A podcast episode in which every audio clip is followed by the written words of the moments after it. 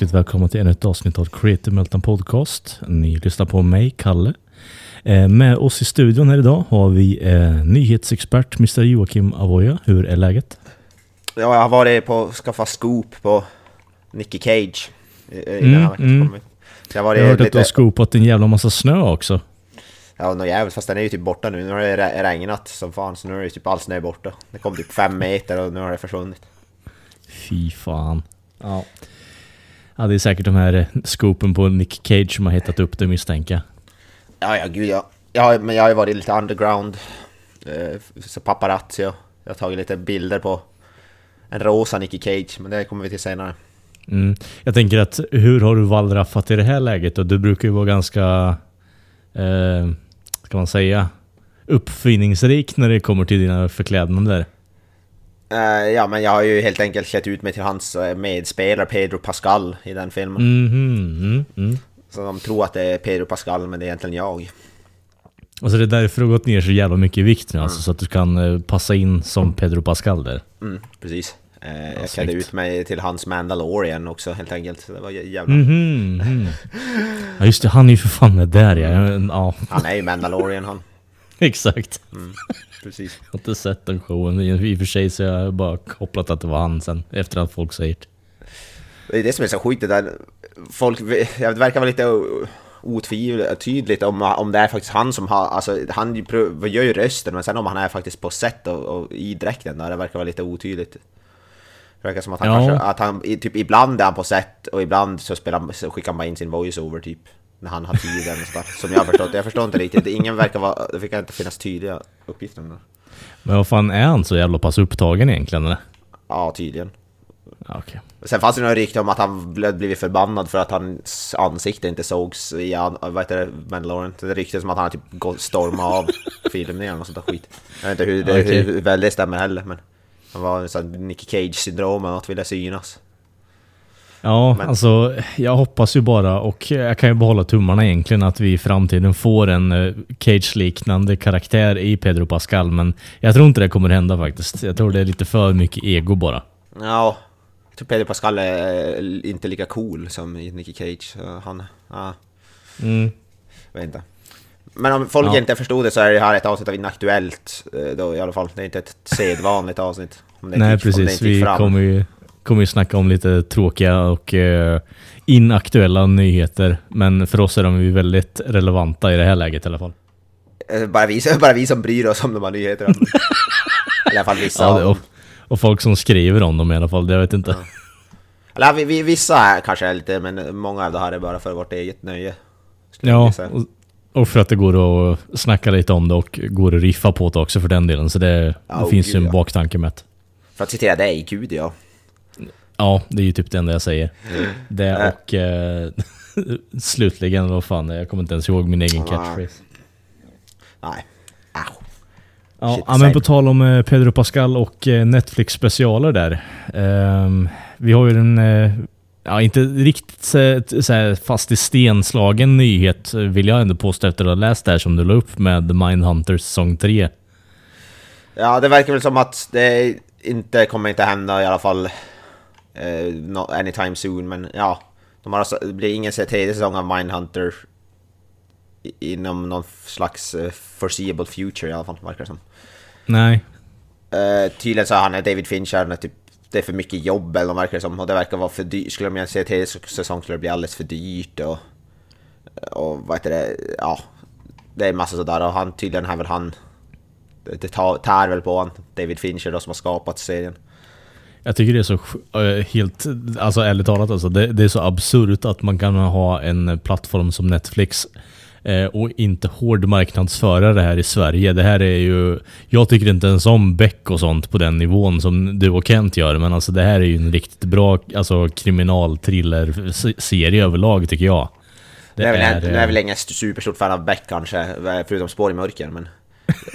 Mindhunter är kanske på en annan nivå än Beck, skulle jag väl kanske vilja påstå. Jo, jo, det är väl i och för sig det. det är väl lite, jag vet inte riktigt. Man får ju inte riktigt den här eh, instant gratificationen eh, i eh, Mindhunter som man får i eh, Beck kanske. Men jag vet inte, på något sätt så tycker jag att det är rätt tråkigt att man inte ens försöker marknadsföra den om du förstår vad jag tänker. Den är ju alltid i botten på eh, skiktet för Netflix när de väl trycker upp ny, en ny säsong. De, de marknadsför den ju knappt alltså överhuvudtaget. Mm, ja, inte så jävla hypad, men eh, den är ju väldigt omtyckt i alla fall.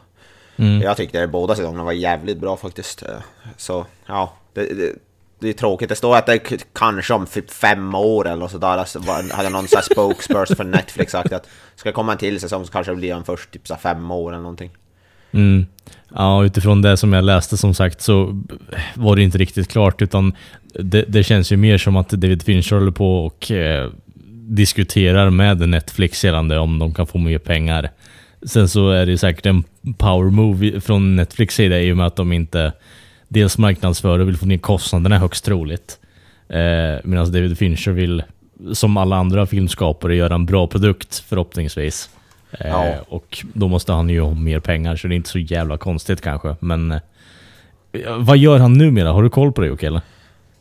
Uh, jag, jag får mig, inte Mindhunter typ det bland det senaste han har gjort, har jag Mm. för mig.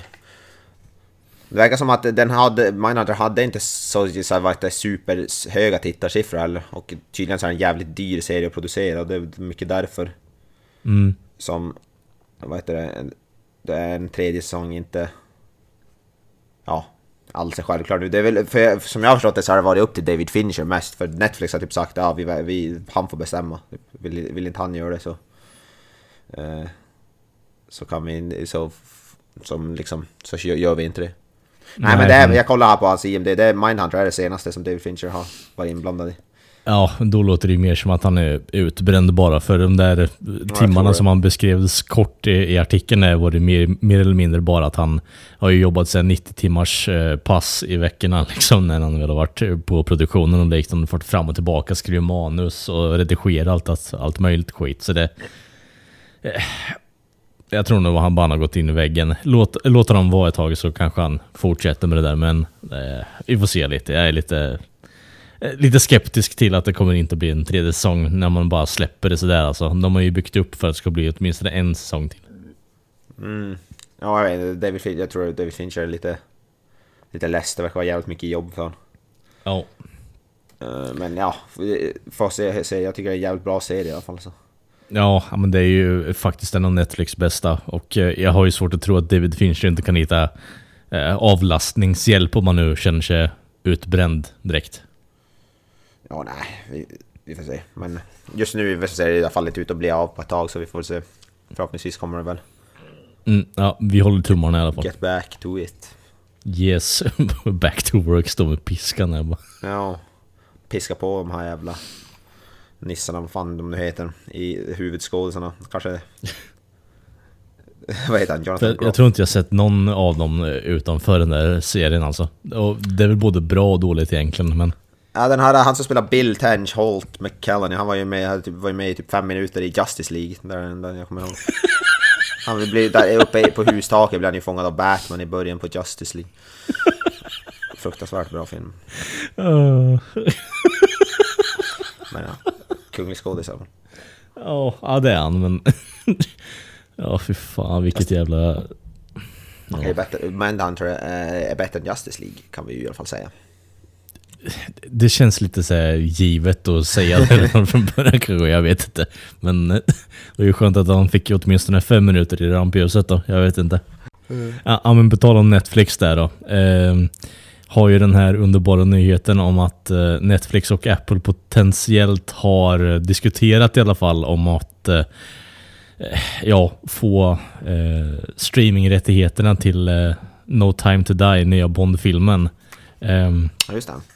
Och det roliga i det här då Jocke är att eh, MGM, alltså som de som producerar Bond-filmerna, eh, ber om 600 miljoner dollar för att släppa de rättigheterna.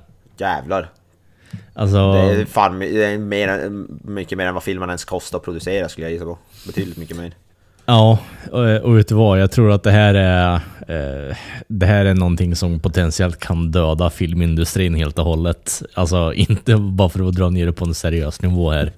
Det, alltså 600 miljoner dollar för att kunna streama eh, en icke släppt film som potentiellt inte ens kommer släppas på bio och göra så bra därifrån sen med tanke på coronaviruset.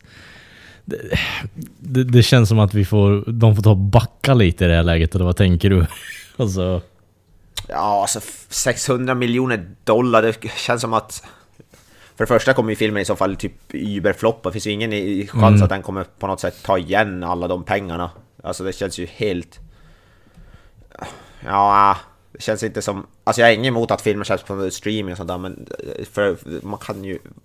600 miljoner dollar för det första, som sagt, det är lite saftigt tycker jag. Det är för fan typ tre gånger budgeten av filmen eller någonting. Jag vet inte hur mycket den kostar, men jag kan inte tro att den kostar mer än 100-200 miljoner eller någonting.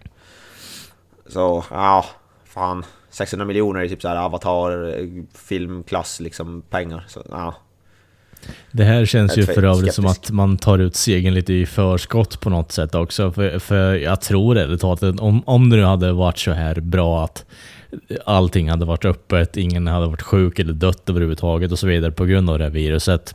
Mm. Så tror jag inte att den här filmen hade spelat in 600 miljoner, alltså garanterat, om jag ska vara fullt ärlig. Speciellt med tanke på den här pressen som den har, den har fått innan och så vidare.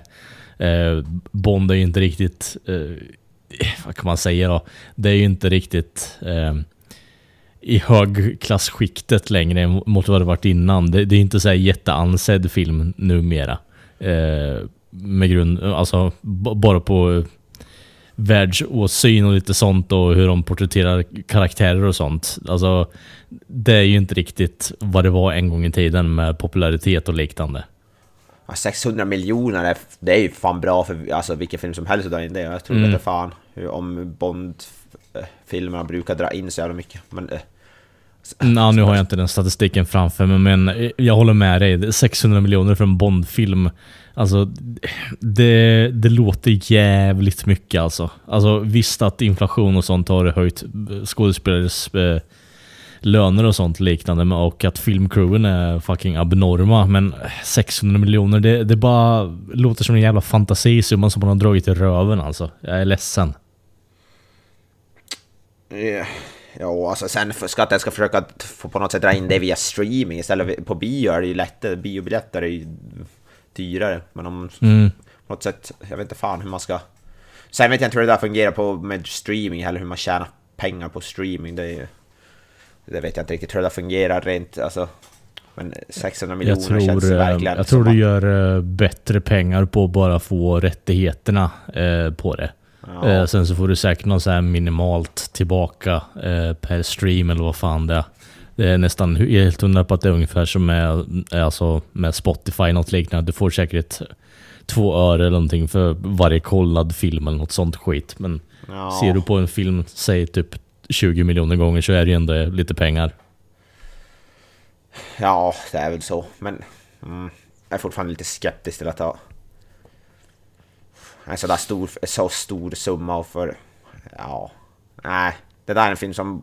Sådana där filmer borde... Alltså, så ska släppas på bio tycker jag.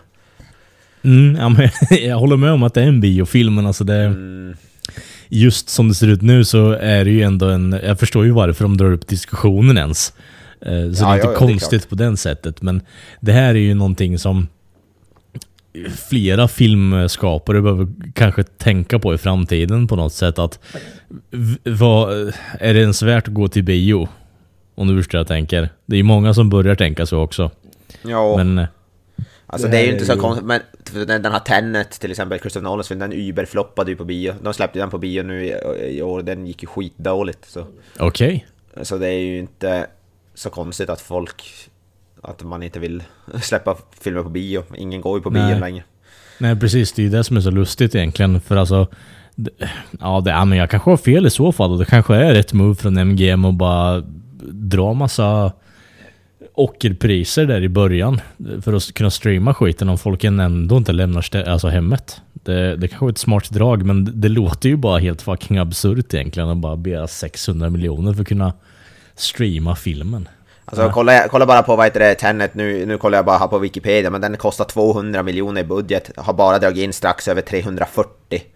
miljoner. Och då vet jag inte ens om det inräknas i marknadsföring. Det är ju fan, den Mm. har inte ens dragit in dubbla sin budget. Alltså det är ju, för en så stor film är Nej, det då har det inte ens gått plus minus noll egentligen i så fall och sett till skalan man brukar gå efter. Det är, det är så den har ju floppat stenhårt. Vad heter det? Eh, Tenet. Ja, jag ska ju villigt erkänna att jag inte har sett den än, men alltså jag är ju sugen på att göra det, men just nu känns det som att det är ganska onödigt att gå på bio i alla fall, Ja. så då kan jag lika gärna vänta på att den kommer ut på någon streamingtjänst Ja. istället. Det är absolut inte en dålig film, så det är inte därför den har floppat. Det är bara för att ingen går ju på bio. Det Nej, det, Det- nej, det där är, det är jävligt intressant, men det, det, det är inte så... Det är egentligen det enklaste avläsningen av marknaden för tillfället man kan göra, så det, ja, jag är inte förvånad direkt kanske, men... men det är lite tråkigt ändå, för alltså, även om jag gillar att se film hemma så det är klart man gillar att se på bio. Så det får vi får se om bioindustrin kan överleva corona. Ja, äh, jag hoppas ju innerligt det. Alltså för även om jag inte gör det längre som, som alla andra gör också, så blir det på något sätt att Ja men det är lite, det är lite traditionen att gå på bio. Det är rätt kul, störa sig på folk. Eh, folk som andas, äter käk, jag vet inte. Ja, eh, vi har snackat nog om den här jävla skiten på SF, att folk drar med nachos på biografer. Men det, fan vad det, nice. det är någon charm, charm det egentligen är det faktiskt. Nachos på bio, det låter som det är ju USA-style. Där gör de ju massa sådana grejer. Det är fint. Pizza och varmkorv och vad fan och hans moster. Ja, nej, det, där, där går nog fan gränsen för mig alltså. Det, det, jag, vet- ja, jag kan inte sätta ord till det, jag blir bara... blir upprörd. Nej vad fan. Jag ska gå och hämta nachos nu. BB, nej. Ja, ja, vi tar lite paus här då. Nej, jag ska gå och laga nachos. Jag smälta lite ost och... Ja, ge mig 20 minuter bara. Ja. 20 minuter, det var fan generöst. Ge mig en timme. Jag tänker att du ska ändå göra liksom ordentligt med nacho-dip eh, så att du har till imorgon också. Ja, jag ska sånt. göra egen guac. Guacamole. Ja, fast det är ju gravt underskattat att göra egen mot kontra att köpa alltså. Det, det är fan skillnad. Ja, det är klart. Ja, vi har ju ingen bra segway där har vi inte, så du får gärna ta... kör, för oss vidare. Jag vet inte fan hur man ska... För i mina du anteckningar... kan inte göra en bra segway för det här Jocke. I, min, I mina anteckningar står Cage i rosa. eh, Och eh, från Nachos till Cage i rosa, det vet jag inte. Det är ett ganska stort hopp. Ja, det här är ju... Det är gravt speciellt. Vi har ju snackat om det här innan, har vi ju. Eh, har du lust att namedroppa titeln på Cage eh, nya film som han Eh, håller på att spela in? jag ska ta upp den här så att jag inte säger fel. Eh, uh, Cage nya metafilm heter The Unbearable Weight of Massive Talent. Och det roliga är att Visst, det är en rolig titel, men det som gör titeln roligare är att vad heter det, Cage spelar sig själv och alltså kan man gissa vad titeln anspelar på vad han själv tycker om sina egna talanger. Mm, mm. Men alltså det här är ju Det här är ju en människa vars ego jag faktiskt kan eh, respektera på ett sätt. Med tanke på att han eh, Alla gånger han, man ser honom på en skärm så lever han ju upp om inte överträffar förväntningarna. Ja, oh ja. Den här filmen i alla fall som sagt, den är en sån här metafilm och eh, för att... Jag ska kolla upp vad heter det, synopsen, jag kan ju föra vad filmen handlar om. Eh, vad heter det, handlar om. Eh, för den låter jävligt intressant. Så- Det alltså, han, om... de spelar ju in i Slovakien nu, eller hur? Ja, något för sånt där, tillfället. Kroatien eller Slovakien eller något sånt Ja, där. precis. Och det har ju kommit upp massa foton på den här inspelningen nu med Pedro Pascal bland annat. Så det är ju Ja. ändå en hel del stjärnor med i den här filmen. Men det finns ju en, en del av den här eh, filmen, eller leaksen i alla fall, som är rätt underbar. Och det är ju det att han har eh, en rosa eh, läderjacka, Läderjacka. Ja. med ängelvingar på, bak, på ryggen och eh, Stålmannen eh, logotypen på, på, liksom ländryggen vad fan det ja, och så har han sån här, vad heter det, face corona-mask och så något så jävla pilotbrillor typ. Det är så jävligt... Men i alla fall filmen, som den här filmen handlar om, alltså Nicky Cage spelar sig själv fast en... Det står så här, fictionalized, fictionalized creatively unfulfilled Nicolas Cage.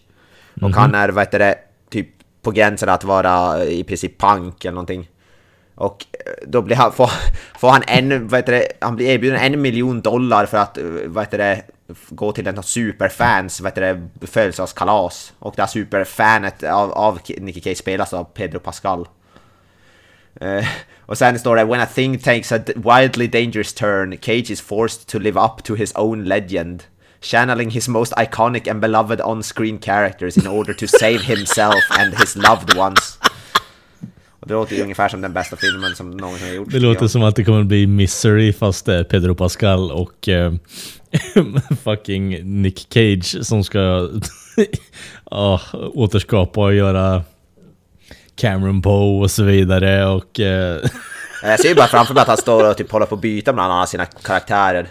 Ja, för Cameron, alltså från vad heter det, då Conair och så hans Vampires Kiss och, Åh, fan. och The Rock. Det låter ju som en sjukt bra film alltså. Alltså där, den där synopsisen kan ju vara det bästa jag har hört eh, på väldigt länge. Mm. Det är mycket möjligt att den kan trumfas över den som kommer härnäst, men jag tycker vi kan spinna vidare mer på det här. Det här är... Jag får en bild framför mig Jocke där Nick Cage är instoppad i ett rum eh, fastbunden vid en säng och Pedro Pascal liksom bara Say the words! bara, What do you mean? Say the words, you know what I'm talking about? Bara Okej, okej. Face off. Ja, alltså, alltså han vill bara få honom att säga en massa jävla ikoniska lines. Det känns som någonting som egentligen eh, Nick Cage skulle gilla att göra. Jag. Ja, jag, alltså jag är ju fullt eh, troende kring att han ändå på något sätt sitter där varje, alltså tisdag kväll eller måndag kväll, vad fan nu han bestämmer sig för att göra att, och bara håller på och reciterar och kollar sig själv i spegeln och bara Great job Nick, great job. Fan, jag, läser mer på IMDB också. Det står så här... Vad heter? Make a paid appearance at a billionaire superfan's birthday party. But it's really an informant for the CIA. Since the billionaire fan is a drug kingpin and gets cast in a Tarantino movie. What the fuck? Den här filmen verkar lika jävla skitser som Nicky Cage själv. Alltså det... Ja, frågan är om det kan skära sig. Jag är ju nyfiken på att ta reda på det, men det kan fan skära sig om det blir sådär jävla inkom... Alltså invecklat på något sätt. Det låter som Nicky Cage ett nötskal skära sig. Ju- Jo, i och för sig. Det, alltså humor kommer ju alltid finnas från sånt också, men uh, ja, bara det inte blir dåligt så är jag nöjd med att gå och se på den. Hade de satt ja. något datum på den där än för övrigt eller? Nej, de håller på att spela... Eller ja, vänta! Eh, det här finns det visst det. 19 mars 2021. Mm. Ja, det finns det. Men jag tycker alla borde kolla upp de här bilderna på Nicky Cage i rosa läderjacka för de är jävligt... Och det, någon har tweetat de här bilderna så skriver Nick, Nick Cage is a style icon. Jag kan väl bara skriva under på det. Alltså, Alltså, på något sätt så blir det ju en konstig koppling till typ cyberpunk eh, och 80-tal eh, jag får från hans outfit där med eh, coronamasken och den där jävla rosa läderdräkten alltså. Fan. Det är så Ja. jävla tacky, det är så jävla han alltså. Alltså, det, det konstiga är att det där ser typ inte så konstigt ut egentligen när man tänker på Nicky Cage. Det där ser ut som någonting han skulle kunna ha till vardags. Det känns, det känns typ inget konstigt. För Nej exakt, det där är mer alltså, normalt än att hålla på med wife beater och ha dålig hockeyfrilla liksom. Det, det där är ju ett steg uppåt i min mening faktiskt. Ja, fy fan. Jag vill, ha, jag vill veta var han har fått tag i den här jackan. Jag vill ha den. Den har massa, den har massa vad heter det, patches också på vad heter det, armen och fastsydda sådana där märken. Ja, fy fan. Men jag tycker bara titeln Unbearable Weight of Massive Talent. Jag tycker... Ja, nej. Jag vill bara se den för, bara för titelns skull. Ja, jag ser fram emot alla de här, så här så-liknande tortyrscenerna som Pedro Pascal kommer sätta Nick Cage igenom bara för att återskapa karaktärer som han har spelat under sin karriär. Nej, det, det kan vara riktigt bra det där faktiskt. Ja, jag tror det här kan bli jävligt... jä- jävligt Bara de inte som sagt krånglar till det för mycket med någon sideplot med att eh, Pedro Pascal är någon CIA-agent som eh, också är drug kingpin eller vad fan det vore så.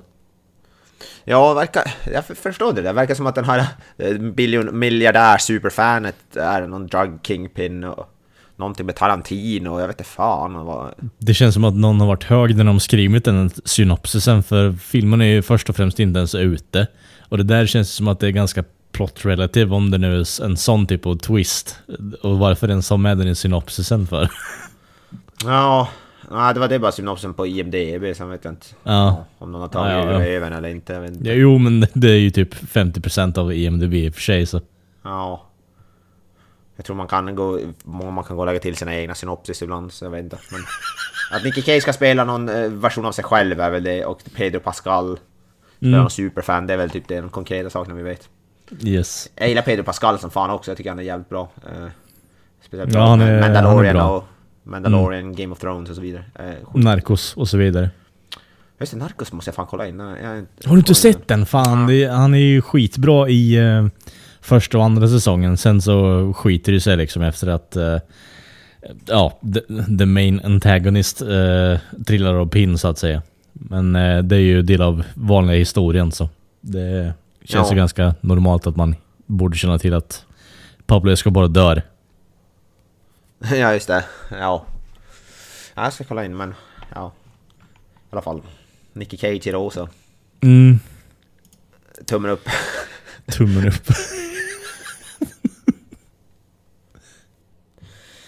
Eh, Från Nicky Cage till... Uh, Nicky Cage rosa till, till Nicky Cage med samurajsvärd.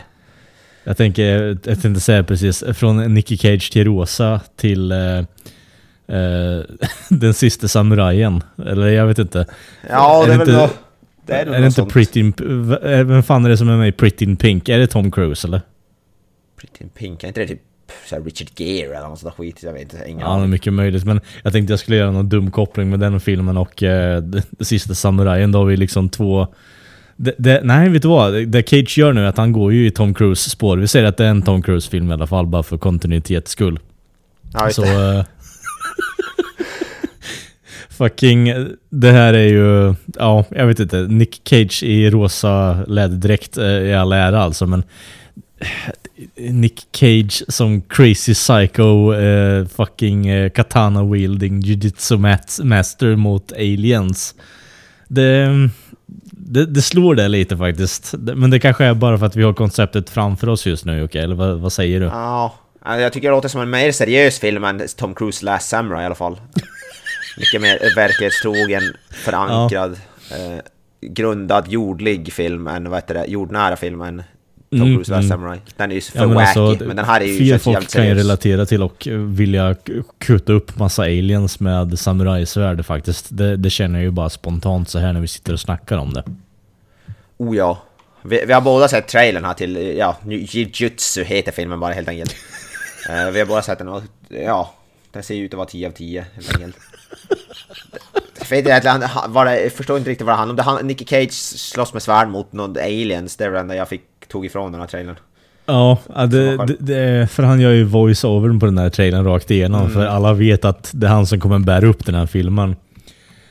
Och det stora misstaget som jag känner med den här filmen Jocke är att jag Ja. tror att de har släppt alla Nicky Cage delar i trailern bara. Du tror att han är med sådär lite eller? Ja. Ja. Jag tror att de snubbar oss på en jävligt bra film. Med tanke på att dels så är det en... Eh, nu vet jag inte om eh, du såg den, men jag såg den inte heller i alla fall. Men vi snackade ju om den här Kickboxer-filmen eller vad fan det var. Vi gjorde någon trailer trash på den för ett jävligt bra tag sedan. Ja, jag tror jag var med då. Ja. För det är han, regissören, som har gjort den här filmen då, säger de ju i Just det, trailern. ja. Kickboxer Eh, retaliation, ja. Precis. Ja, precis. Och eh, det är ju lite mer folk med eh, kunskaper kring fighting och sånt med i den här filmen som får lite mer pre-billing mot eh, Nick Cage. För det är ju nästan till also starring eh, Nick Cage eh, på slutet Ja. av eh, castlistan där. I och för sig. Ja, du har säkert rätt. Det är, säkert han, det är den här Ton, Tony Ja, eller vad Mm. fan heter han? Han är något Tony Ja, och sen Tony är det ju... Jaa. Fan heter han? Det är ju det är den där jävla snubben som Kent alltid håller på Ja, och Frank. Grillo. Ja, precis. Han är med i Marvel-filmer och bland annat. Ja, och sen är han ju med i den där jävla... Eh, ja, kickboxer-filmen innan med Van Damme och allt vad fan det Ja, Eller. Ja. ja. Han var med i någon Netflix-film som jag och Kent pratade om tror jag. Annat. Men du, ja, du kanske säkert har någon... Du har rätt i att... det- Jag, jag vill inte dra ner 10 stämningen direkt heller, men alltså fan, det, när de lägger upp trailern på det där sättet så eh, finns det alltid en tendens att det skiter sig, men jag vill ju att det här blir en eh, Nick Cage, eh, featured film egentligen. Alltså, jag vill ju att det ska gå batshit crazy rakt igenom, men jag vet inte hur på stort allvar den här människan eh, som regisserar tar sig själv på och sitt filmskapande. För det, det är lite kritiskt. seriöst skulle jag vilja gissa. Jag tror det här är extremt mörk, seriös Dark Knight-liknande film. Ja, to tolkning på det feodala samhället och så vidare, hur det kopplas till dagens... Ja. eh, ja, Så här, nej, politiska det- rasism, kommentarer och politiska Mm, mm. och ja, apartheid säkert finns någonstans Ja, exakt. Du har Frank Grillo och eh, Nick Cage i eh, ett asiatiskt land liksom. De kommer vara gaijins och försöka ta sig in där. Ehm, kommer inte gå så bra. Och sen så kommer de ha den här Spaceman, alienen, som eh, försöker integrera dem i det här samhället då. då. Ja, ja men det låter väl ungefär som jag tolkar det också. Det kommer skrivas många uppsatser och analyser av den här filmen tror jag. Väldigt djup. Jag vet, nej men som sagt, Nicky Cage slåss med, med samurajsvärd mot någon, eh, någon alien så det även lite så karate och kung fu och grejs. Det är det de behöver veta. Så gå och boka era biljetter. Är det någonting speciellt du vill se från den här filmen Jocke? Annat än Nick Cage med samurajsvärd och eh, aliens? Ja, det är väl Nicky Cage utan samurajsvärd säger massa skit till aliens. Säger massa one-liners och grejer. Det är väl det. Bara, så, så länge jag får Nicky Cage i någon mån så är väl... Man kan, tycker man kan klippa bort allt annat och sen bara Nicky Cage och aliens. Då Jag tycker, jag... vi- jag tycker vi, får göra ett så här sidouppdrag sen när den här filmen kommit ut. Att vi, vi laddar ner den eller köper den. Oavsett spelar ingen roll. Eller i alla fall lagligt laddar ner den. eh, och sen så gör en supercut med eh, de bästa delarna. Vem vet, det kanske bara är att ladda upp hela filmen som den är liksom. Men ja, jag vet inte. När det ser ut så här tidigare så finns det en tendens till att det, eh, det skiter sig eh, faktiskt. Ja. Ja, jag vet inte. Men, ja, jag är sugen på... Jag vill, jag vill ju se den. Det här känns en film som jag vill eh, se på bio. Utan tvekan. Alltså det, det här känns som att det är den, den optimala filmen och ha filmkväll med folk på. Om jag ska vara fullt ärlig, okej. Det här känns ju som en sån här äh, fyllan på fyllan partyfilm när man ska... När man Ja, eller, eller till och med under fyllan. Bara liksom Ja. skratta till. Eller om man nu är av den andra eh, delen av eh, missbruk eh, och eh, tar droger och kollar på den. Jag vet inte riktigt hur spaceat det kan bli att se Nick jävlar, Cage ja. med samurajsvärd, kalla sig själv crazy, ha bug eyes och slåss mot aliens. Det, det, det, det, känns nästan som att man lägger upp för en feltripp där kanske. Känns som att man redan har tagit någon, när man, ser, när man väl ser den här filmen, även fast man inte har tagit någonting. Känns det som en drogtipp tror jag. Men tänk om man gör någon sån shotlägg av det, bara okej varje gång Nicky Cage säger något galet, ta, take a shot. Så är det väl typ var tredje sekund eller någonting. Alltså om man bara går på att trailern är liksom en bråkdel av den här galenskapen och Nick Cage kommer producera den här filmen så kommer man ju dö av alkoholförgiftning efter typ en kvart för fan. Även om bara Nicky Cage är med i tio, ja, är med i en kvart av filmen så Ja, lär han väl säga nog mycket grejer under den kvarten så att man i princip ligger eh, i sina egna spyor efter en typ två liter tequila eller vad man kan skaffat med. Så det tror jag kan... Jag hade gärna velat göra någon sån här shot game med Nicky Cage. vet du vad? Jag är nästan, eh, jag är nästan benägen att säga att vi kanske borde boka upp det inför eh, något kommande avsnitt när vi alla Avsnitt är, 200. eh, Nej, inte avsnitt 200 kanske, men eh, det är lite för nära in på. Eh, men nästa gång man gör ett eh, sammanslaget avsnitt där alla träffas in person, så att säga. Eh, göra något Nick Cage eh, eller något sånt Jag skit. tycker definitivt att alkohol borde vara inblandat i alla fall. För då blir det ett jävligt int- intressant avsnitt oavsett. Alltså, inte för att alkohol behövs för att göra Nick Cage Nej. underhållande i och för sig, men eh, att bara se hur jävla alltså batshit crazy människan är egentligen, bara ta någon random film. Ja, jag, jag tror, vad heter det... Alkohol gör ju allting eh, mer intressant i min värld. Sen... Nicky Cage behöver ju nog inte det. Nej, jag jag, vill ju veta hur, eh, hur Nick Cage är som full. Jag tror inte jag har sett honom påverkad på det sättet. Alltså, han känns som en person som är gravallvarlig och jättefokuserad egentligen, men alltså han... Han, eh, han- är väldigt excen- excentrisk av sig också, för den delen. Ja gud ja, han är ju den mest, han är definitionen av ex- excentrisk. Fy fan. Men jag kan inte se honom. Jag, jag, kan, jag kan se framför mig att han gör en eh, Angus Young liksom. Ser ut som han drar koks och liner och håller på och super och har sig. Men i själva verket så är han eh, kolugn, dricker te framför brasan och äter choklad liksom. Om man nu får välja. Ja, jag, jag känns inte som att han är någon sån där stor drickare eller något sånt där. Nej, jag, tror får inte bara- det jag intrycket hans- att han är partyprisse faktiskt. Jag tror hans hjärna är lite för overhyped redan som jag tror inte han skulle kunna hantera. Jag tror det skulle bli gå åt helvete så jag tror nog förmodligen inte han... Han säger sådana konstiga grejer, det känns som att han dricker såhär ah, jag ska dricka grönt uh, herbal tea eller något sådär. Han är säkert ren levnadsmänniska, skulle inte förvåna mig. Nej, alltså, ja, ja, jag, vet inte om, jag vet inte om det, men alltså... Det, eh, han, är, han tar inte hallucinogena droger i alla fall. Så mycket nej, gud, kan jag... det, nej. Det skulle hans hjärna inte klara av. Jag tror nog fan han, eh, han är en sån här, eh, du vet, sömnpiller-fantast. Han, bara för att dämpa de här jävla ADHD-tankarna han har i, i huvudet liksom. Så det är hans drug to, drug to go så att han blir normal liksom. Han tar hästpiller. Ja, då kanske han blir eh, möjligtvis normal. Jag vet inte, men ja, det skulle vara jävligt starka piller för det tror jag. Sen vet jag inte hur den mannen sover på nätterna, om han nu sover överhuvudtaget. Eller om Alltså, han bara hänger han- i en kokong upp och ner. för ett tag. 100% att han sover med ögonen öppna som ett jävla freak alltså. Fan. Jag skulle säga, om jag känner på att han sover som i den här filmen Vampires Kiss, han sover som i en coffin, alltså i en fettade kista. Som, Ja, jag är så pissed över att jag missade avsnittet faktiskt. Jag är faktiskt genuint eh, förbannad för det. Sjukt bra film. Därför, alltså, han, dör ju, för han tror ju i den filmen att han är en vampyr. Han är, alltså, allt pekar Mm. mot att han inte är en vampyr, men han tar ju på sig, köper löständer från någon sån här Buttricks-liknande shop. Så drar, drar han som soff, sin soffa välter han som ovanpå sig så att det blir som ett lock på han så han ligger som under soffan. En, en äh, överfälld soffa och sen liksom lyfter han den som ett vad heter det, lock typ på en kista och ja, det är magiskt. Och så tror jag att han smälter i solen typ, även fast det inte påverkar honom nämnvärt. Alltså, ja, det är en magisk film.